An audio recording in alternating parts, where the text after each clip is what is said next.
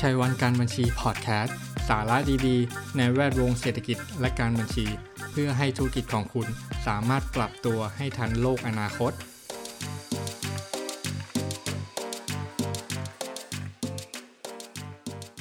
ยินดีต้อนรับเข้าสู่ชัยวันการบัญชีพอดแคสต์ครับ กับผมวิชิตพงษ์ชัยวัน ถ้าพูดถึงสถาปนิกแล้ว ผมเชื่อว่าเป็นอาชีพที่ใครๆหลายคนเนี่ยเคยใฝ่ฝันหรือกำลังใฝ่ฝันอยู่ตอนนี้นะฮะ เพราะมีความน่าดึงดูดในหลาย ๆ ด้าน โดยเฉพาะทางด้านศิลปะความครีเอทีฟต่างๆ วันนี้ผมได้มีโอกาสมาพูดคุยกับผู้เชี่ยวชาญมากประสบการณ์ทางด้านสถาปนิก เขาจะมีมุมมองแนวคิดที่เรายังไม่รู้กับอาชีพนี้อย่างไร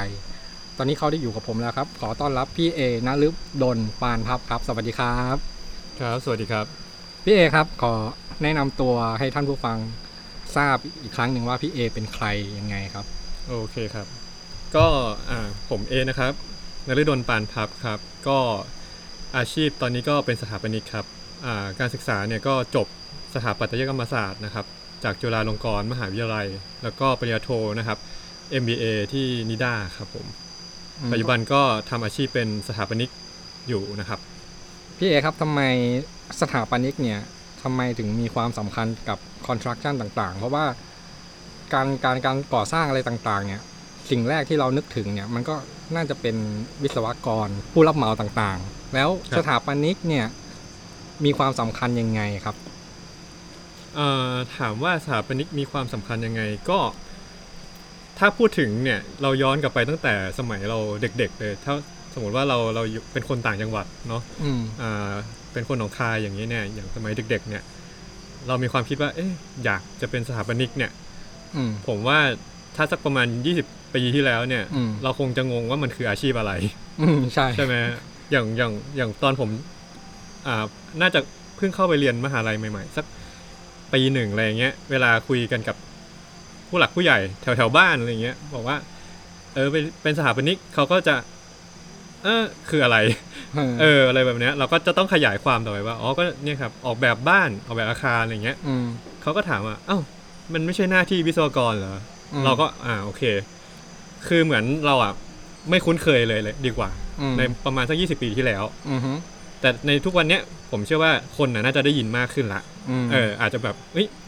ด้วยสื่อด้วยอะไรอย่างนี้เนาะมองเห็นว่าสถาปนิกอะไรอย่างเงี้ย แต่ก็ยังไม่พ้นอยู่ว่า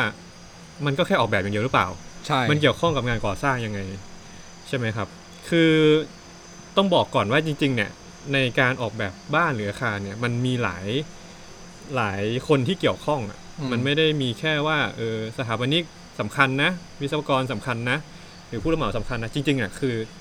ทั้งหมดนั่นแหละสำคัญหมดเลย อืม ถ้าไล่ไปจนถึงว่ากรรมกรด้วยเนี่ย ก็คือหนึ่งในคนที่ทำงานก่อสร้างหมด อืม ถามว่าจริง ๆ วิศวกรเป็นวิศวกรอะไรก็ต้องลงรายละเอียดอีกนะ อืม มันมันไม่ใช่แค่ว่า วิศวกรจบ แต่จ อื ริง ม ๆ วิศวกรเนี่ย ถ้าเราไปสัมภาษณ์คนที่เป็นวิศวกรเองเนี่ยเขาก็จะบอกว่ามันมีทั้งอ่าวิศวกรที่เกี่ยวกับโครงสร้างใช่ไหมถ้าถ้าถ้าเรียกกันก็คือวิศวกรโยธา อืมฮึ ใช่ไหมครับทำงานโครงสร้างเนี่ยออกแบบคำนวณโครงสร้างต่างๆใช่ไหมอืครับ มฮึ หรือวิศวกรไฟฟ้า อืมฮึ วิศวกรอ่าสุขาพิบาลนะครับ เกี่ยวกับ อืม พวกระบบประปาสุขาพิบาลต่างๆ วิศวกรเครื่องกลเครื่องเครื่องจักรอะไรต่างๆนะครับ คือว่าง่ายๆอะไรก็ตามที่มันจำเป็นต้องอยู่ในงานก่อสร้างเนี่ย วิศวกรเนี่ยมีหลากหลายสายสาขามาก อืมฮึ แต่ถ้าคนอ่าคุยกันว่าวิศวกรสาขาไหนเนี่ยในในวงการก่อสร้างเนี่ย ส่วนใหญ่แล้วเขาก็จะพูดกันถึงวิศวกรโยธา เพราะว่าคือวิศวกรโยธาเขาสามารถคำนวณและก่อสร้างบ้านได้จริงครับ อือฮึ แต่ว่าโอเคเขาอาจจะไม่ได้เรียนทางสายอ่าความสวยงามมา อืมก็คือการออกแบบถูกต้องไหมฮะ ใช่คือการออกแบบ คืออคำว่าออกแบบเนี่ยมันไม่ได้เกี่ยวกับว่าต้องสวยงามอย่างเดียวนะ อือฮึ แต่มันคือทำไงก็ได้ให้ให้สิ่งนั้นมันมันมันใช้งานได้ใช้งาน อือฮึ อ่าออกมาแล้วมันมันมันเป็นรูปเป็นร่างเป็นรูปธรรมขึ้นมาใช่ไหมครับ แต่ว่าอ่าวิศวกรเองเนี่ยก็ออกแบบบ้านได้ ตามที่เขาร่ำเรียนมา อือฮึ แต่มันอาจจะยังขาดในเรื่องของอ่าเรื่องของความสวยงามอะไรอย่างที่เราคุยกัน ซึ่งพอพูดถึงความสวยงามปุ๊บ มันเป็นอะไรที่ค่อนข้างจะอาร์ตพอสมควร ใช่ เออ มันจับต้องยากนิดๆ เออ เหมือนกัน ใช่ ทีเนี้ย มันก็เลยอาชีพนี้แหละ สถาปนิกเนี่ย มันเป็นกึ่งกลางระหว่างอาร์ตกับ อ่าเขาเรียกว่าวิทยาศาสตร์เออเหมือน อืม ศิลปะกับวิทยาศาสตร์เขาบอก อืม กึ่งกลางตรงเนี้ย ว่าง่ายๆคือประสานระหว่างความสวยงามกับ สิ่งที่มันเป็นวิทยาศาสตร์เอ้ยวิทยาศาสตร์เนี่ยเข้ามารวมกัน ก็คืออเป็นเป็นเป็นคนที่คิดภาพรวมในเรื่องของงานออกแบบเนี่ยให้มันมีความสวยงามด้วย อืม แต่ตัวเองก็รู้ในเรื่องของอ่างานเกี่ยวกับวิศวกรรมด้วยระดับหนึ่งนะ อืม ต้องย้ำก่อนคือไม่ได้บอกว่าเอ้ย อืม สถาปนิกสามารถคำนวณได้เหมือนวิศวกรนะ ไม่ได้ อืม แต่เราได้เรียนรู้ร่วมได้เรียนรู้ร่วมกันกับเขา อือฮึ เรารู้ว่าวิศวกรเขาต้องการอะไร อือฮึ ถ้าสมมติว่าเราจะออกแบบแบบนี้ไป เพราะมันก็มีเคสที่มันเขาเรียกว่าขัดแย้งกันเหมือนกันว่า อือฮึ สถาปนิกเคยออกแบบอะไรไปปุ๊บวิศวกรบอกมันทำยากนะ อืม เออ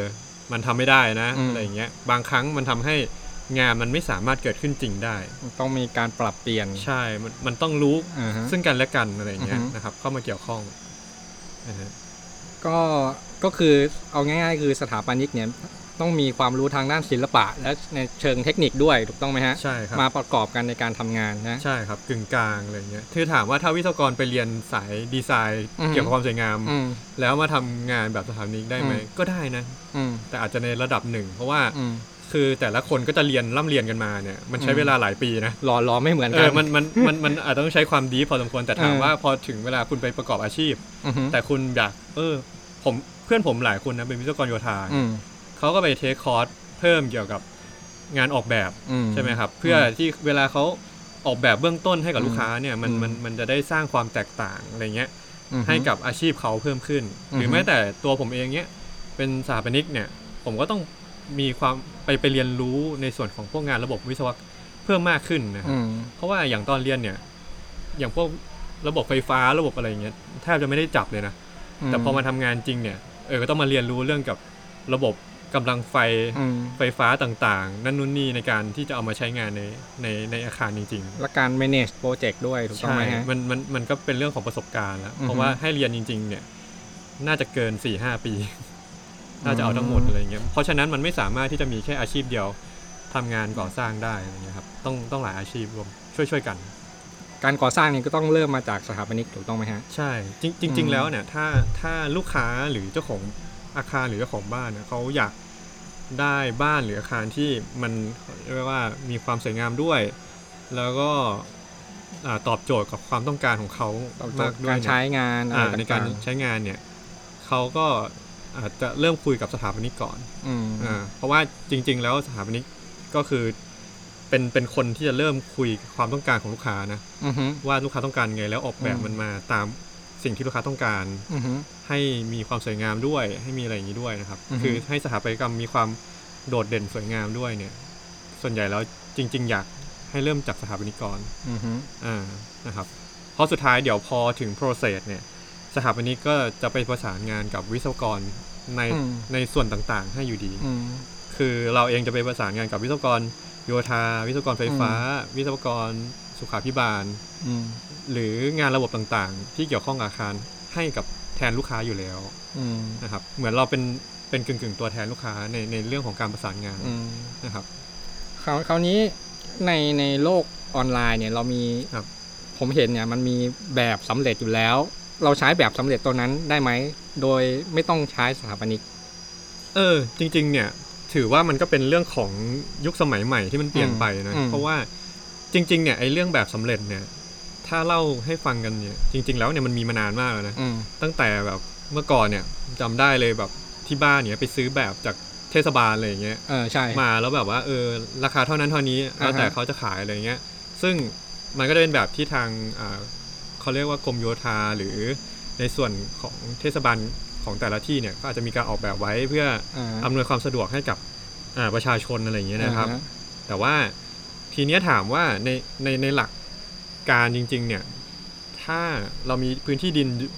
พื้นที่ดินหนึ่งอยู่ใช่ไหม อืม ถ้าแบบนั้นที่เราไปซื้อสำเร็จมาเนี่ยมันใส่กับ อืม พื้นที่ดินเราได้ ก็ไม่มีปัญหาอะไร อ่าฮะ มันก็สามารถใช้ได้ อ่าฮะ ถามว่ามันตอบโจทย์กับเราไหมมันอาจจะตอบโจทย์ในระดับหนึ่งคือเราก็โอเค อืม เออเราชอบบ้านหลังนี้ละ อ่าฮะ อ่าแบบบ้านมันก็ตอบโจทย์นะ อ่าฮะ อ่า แต่ข้อเสียของมันคือ มันอาจจะไม่ร้อยเปอร์เซ็น อ่าฮะ คือไม่ตอบโจทย์เราร้อยเปอร์เซ็นตามที่เราอยากจะอยากได้จริง เพราะว่ามันเป็นแพทเทิร์นแพทเทิร์นอยู่แล้ว ๆ ใช่ า อะไรแบบนั้นเหมือนมันเหมือนแบบเราอ่าทำเฟอร์นิเจอร์บิวอินกับไปซื้อตู้ อ่าฮะ สำเร็จรูปมาอะไรอย่างเงี้ย อ่า ถามว่าเราซื้อตู้สำเร็จรูปมามันก็ใช้ได้ อือฮึ แต่พอมันเอาไปลงกับตัวบ้านขนาดบ้านมันไม่แมทกับตู้นี้ อ่าฮะ เราเลยต้องทำตู้บิวอินก็คือต้องดีไซน์ใหม่ ให้มัน เหมาะสม เหมาะสมกันกับพื้นที่ อ่า ตรงนั้น ไอ้ตรงเนี้ยในเรื่องของการตัดสินใจของของเจ้าของบ้านหรือลูกค้า อืม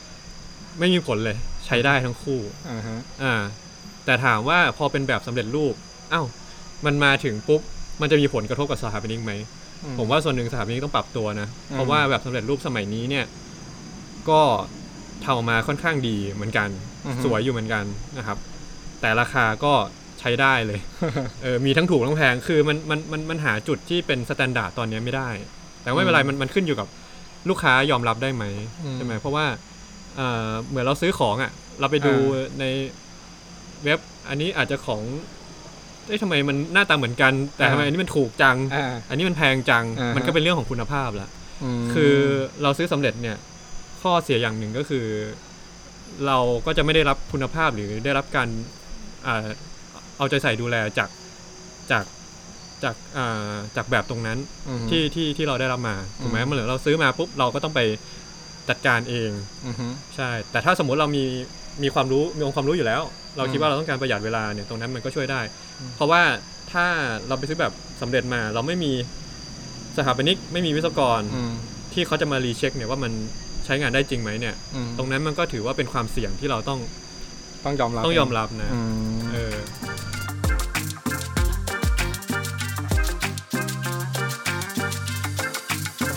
ตอนนี้พี่พี่เอนี่ก็คือ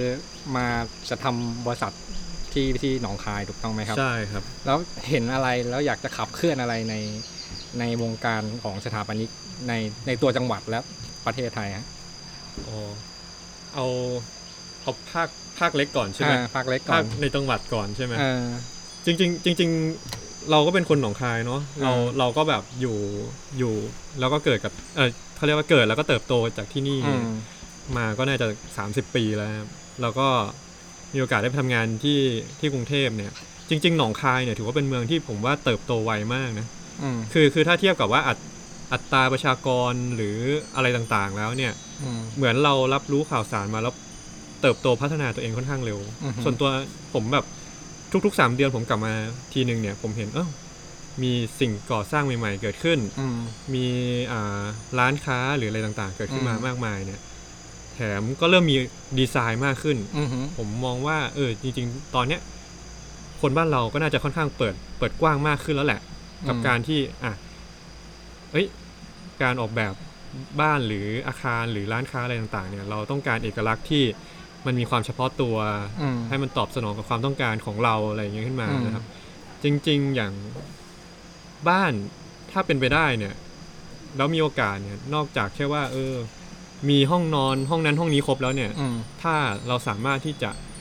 ออกแบบให้มันตอบสนองกับพื้นที่ดินของเรา อืม หรือความต้องการหรือสไตล์ของบ้านที่เราต้องการได้เนี่ย อืม แล้วไม่ไม่ซ้ำกันกับกับคนอื่นเนี่ย อืม เหมือนเราซื้อของที่มีหนึ่งเดียวในโลกนี้ได้เนี่ย อืม ผมว่ามันก็น่าจะเป็นเรื่องที่ดีนะในในในส่วนของจากบ้านเราเล็ก ๆ เนี่ยถ้าเราเริ่มแบบเออเปิดโอกาสที่จะ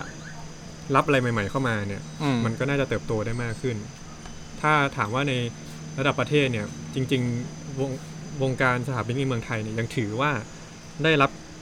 การยอมรับน้อยมากเมื่อเทียบกับต่างประเทศ อื นะครับ ม คือในต่างประเทศเนี่ยอาชีพสถาปนิกเนี่ยไม่ต่างอะไรกับหมอที่เรายอมให้การยอมรับกันในประเทศไทยเลย อืม เพราะถ้าเป็นชาวต่างชาติเลยนะโดยเฉ อื พาะ ม ยุโรปอเมริกาเนี่ยเขาจะไม่สร้างบ้านโดยปราศจากสถาปนิก อืมเขาให้ความสำคัญสถาปนิก คื ก อก ว่า แม้แต่ทำห้องห้องเล็กห้องเดียวเนี่ย เออ อย่างน้อยๆจะต้องมีสถาปนิกที่อาจจะเป็นเฉพาะทางเนี่ย อื ไม่ว่าจะเป็นอินเทเรียหรือ ม อะไรก็แล้วแต่เนี่ย ทุกครั้งนะครับ อืมอืม เพราะว่าอ่าส่วนหนึ่งเนี่ยมันเป็นเรื่องของสแตนดาร์ดของของบ้านอ่าบ้านเมืองเขาด้วยแหละ อืม ว่าเวเวลาเขาจะทำทำอะไรก็แล้วแต่เนี่ยเขาต้องใช้ผู้เชี่ยวชาญ อืม ในแต่ละด้าน อื ให้มันครอบคลุมหมด คือเขาจะไม่รับความเสี่ยงโดยการที่ตัวเองไม่มีความชำนาญแล้วไปไปทำเอง อืม นะครับแต่โอเค บ้านเราอาจจะยังเป็นสายลุยๆอยู่ เออ แบบลุยลุยเองเอออันนี้ไม่เป็นไรเราทำได้นะนี่ได้ อืม คือมันทำได้ครับ แต่ อืม มันก็แลกไปกับความเสี่ยงแล้วก็เวลา จริงๆ ถ้าเป็นไปได้ก็อยากจะให้สถาปนิกในเมืองไทยเนี่ย อืม อ่ามีความสำคัญในในวิชาชีพเนี่ย มากขึ้น เออมากขึ้น แต่ทั้งนี้ตัวสถาปนิกเองก็ต้องปรับตัวให้เข้ากับ เรียกว่าอ่ายุคสมัยที่มันเปลี่ยนแปลงไปนะ คือเราเองจะไปทำงานแบบสมัยก่อนเนี่ย อืม มันก็ไม่ได้ คืออ ม ทุกวันเนี้ยสถาปนิกเองเนี่ย เรียกได้ว่าย่อขนาดตัวเองเนี่ย ให้เขาเรียกว่า ไปตามไปตามยุคสมัยที่เปลี่ยนไปมากขึ้นนะ อืม เดี๋ยวนี้เราสามารถทำบริษัทโดยที่มีไซส์ขนาดบริษัทเนี่ยไม่ต้องใหญ่มาก อืม เป็นร้อยร้อยๆคนเหมือนสมัยก่อนละ อืม บริษัทที่มีแค่หลักประมาณ 5 คน 10 คนเนี่ยก็สามารถออกแบบคอนโดออกแบบอาคารขนาดใหญ่เนะ อืม หลายหลายพันตารางเมตรได้แล้วด้วยคือเทคโนโลยีสมัยใหม่ ไม่ว่าจะเป็นโปรแกรม อืม หรือแม้แต่เครื่องไม้เครื่องมือ ไม่ว่าจะเป็นคอมพิวเตอร์หรืออะไร อืม ทุกวันเนี้ยสามารถทำได้ละ อืม แม้แต่แอปที่เราไปโหลดมาเล่นๆทุกวันเนี้ย อืม มันก็ช่วยทำให้งานออกแบบเนี่ยมันไวมากขึ้นได้ อืม เมื่อก่อนเราออกแบบงานหนึ่งเนี่ยหลายเดือนเนาะ อืม เดี๋ยวเนี้ยบางทีไม่ถึงเดือนเราก็สามารถจบงานนั้น อืม ได้แล้วนะครับ ยุคสมัยเอ่อเศรษฐกิจเนี่ย ครับ เศรษฐกิจเนี้ยคือยุคโควิด -19 เนี่ยทำให้คนเนี่ยเลือกการที่จะก่อสร้างทั้งบ้านทั้งหลังเนี่ยค่อนข้างน้อยถูกต้องไหมเพราะว่าเขาไม่มีทุนทรัพย์ต่างๆฉะนั้น เออ เราจะมีการปรับตัวอะไรตรงนี้ หรือมีการที่จะเลือกที่จะสร้างบางส่วนของบ้านอะไรประมาณนี้ไหมครับ อย่างอย่างตอนเนี้ยเองทางทางผมเนี่ยเออนอกนอกจากจะทำออกแบบบ้านหรืออาคารใหม่แล้วเนี่ย ต้องยอมรับว่าทุกวันเนี้ยคนเนี่ยเน้นในเรื่องของการรีโนเวทหรืมอว่าต่อต่อเติมบ้านเนี่ย อืม ค่อนข้างมากขึ้น อืม นะครับซึ่งเออมันถือว่าเป็นจุดหนึ่งเป็นอีกช่องทางหนึ่งที่ อืม ทำให้คนเนี่ยได้เริ่มคุยกับสถาปนิกมากขึ้นเหมือนกันนะ อืม เพราะว่าการรีโนเวทจริงๆเมื่อก่อนเนี่ยเราอาจจะคิดว่ารีโนเวททุบรื้อนั่นนู่นนี่ อืม ง่ายนะ แต่จริงๆการรีโนเวทเนี่ยมันเป็นอีกศาสตร์หนึ่งที่ทำยาก อาจจะยากกว่าก่อสร้างใหม่ด้วยซ้ำ เพราะว่าเราใช้โครงสร้างเก่า คือ ถูกต้องไหมรับ ใช่มันมันมันมันเป็นสิ่งที่อย่างอย่างอย่างจากที่ที่ผมรับงานมาที่เป็นเป็นงานรีโนเวทเนี่ย อืม บ้านอาจจะสัก 20-30 ปีเนี่ย อืม เอ่อเก่ามาก อืม แบบบ้านหลังเก่าไม่มีแล้ว อืม คือจริงๆเนี่ยถ้าถ้าพูดตามตามกฎหมายนะจริงๆ การรีโนเวทบ้านมันจะเป็นต้องขอขออนุญาตก่อก่อสร้างนะ อืม แต่ด้วยความที่บางครั้งเราทำเล็กๆน้อยๆเนี่ย อืม เราอาจจะแบบไม่ไม่ไม่ได้มีความเสี่ยงมากเนี่ย อืม เราก็อาจจะไม่ได้ต้องขออนุญาต อืม เช่นการตกแต่งภายในใหม่อะไรเงี้ย อืม มันไม่ได้มีความเสี่ยงในเรื่องของความปลอดภัยเนี่ย อืม ส่วนใหญ่แล้วเจ้าของบ้านก็อาจจะรีโนเวทโดยที่ไม่ได้ขออนุญาตนะครั อื บ ม แต่ว่าถ้าเรียนกันตามตรงน่ะ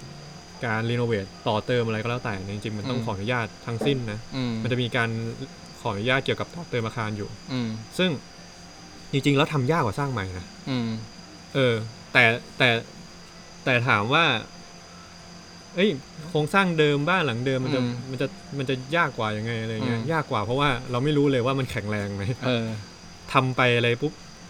ไม่ไม่รู้มาก่อนเนี่ย อ่า ทำไปเรื่อยๆต่อไปเรื่อยๆเนี่ยถ้าเจ้าของบ้านไม่ได้ปรึกษากับสถาปนิกและ อืม วิศวกรเนี่ยผมบอกเลยอันเนี้ยเสี่ยงมาก อืม เสี่ยงกว่า อืม การที่เอ่อคุณสร้างบ้านใหม่อีก อืม นะครับเพราะฉะนั้นช่องช่องทางการรีโนเวทเนี่ยผมว่าคือคนน่ะมีเดี๋ยวนี้มันที่ดินหรืออะไรเงี้ยมันจำกัดเนาะ อืม แล้วก็โลเคชั่นจริงๆเป็นเรื่องสำคัญอะไรเงี้ยส่วนใหญ่ อืม คนก็เลยจะเริ่มหันมารีโนเวทจากสิ่งที่มันมีอยู่เดิมละไม่ได้ อืม ไปขยายตัวก่อสร้างที่ที่ดินใหม่อะไรเงี้ย อืม ก็ถือว่าตรงนี้เป็นช่องทางที่สำคัญมาก แล้วก็ค่อนข้างจะให้โอกาสกับสถาปนิกและวิศวกรที่ต้องมาเกี่ยวข้องกับงานเนี่ยพอสมควร คือไม่ต้องจำเป็นที่ต้องทำบ้านทั้งหลัง อาจจะทำบางส่วนก็ได้ ใช่ทำบางส่วนก็ได้ อืมอันนี้ก็คือสถาบันนี้ก็อาจจะมีเข้ามาเกี่ยวข้องในการรีโนเวทบ้านเนาะ ใช่คือ อืม คือผมว่ามันเสี่ยงกว่าสร้างใหม่อะ อืม จริง ๆ ควรจะปรึกษากับสถาปนิกและวิศวกรนะครับดีที่สุด โอเคฮะก็วันนี้ก็ได้ความรู้ใหม่ ๆ เกี่ยวข้องกับงานอ่าสถาปนิกเนาะก็ขอบขอขอบคุณพี่นะฤดลปานพับนะครับ สมมุติว่าพี่ผมเนี่ยอยากจะอยากให้พี่มาช่วยออกแบบบ้านเนี่ยสามารถติดต่อในช่องทางไหนได้บ้างครับ ตอนนี้ยังไม่ยังไม่ได้มีเว็บไซต์แล้วก็แฟนเพจครับถ้าสมมติว่าสนใจอยากจะสอบถามหรืออ อืม ให้ไปเป็นคอนซัลท์จำเป็นนะครับ อืม ไม่ไม่ได้มีค่าใช้จ่ายอะไรเนี่ย อืม ตอนนี้ก็สามารถโทรมาปรึกษาได้นะครับ ที่เบอร์ศูนย์เก้าศูนย์ อืม เก้าหนึ่งแปดเก้าสามสามสามครับ ครับท่านผู้ฟังครับ วันนี้ก็เราได้ประสบการณ์ดีๆ ความรู้ดีๆ จากพี่นฤดลปานพับพี่เอเรานะครับ ก็วันนี้ก็ขอขอบคุณครับ สวัสดีครับ ส สวัสดีครับ ครั้งหน้าเนี่ยเราจะมีการไปสัมภาษณ์ใครอีกเนี่ยโปรดติดตามชัยวันการบัญชีพอดแคสต์นะครับ ขอบคุณครับ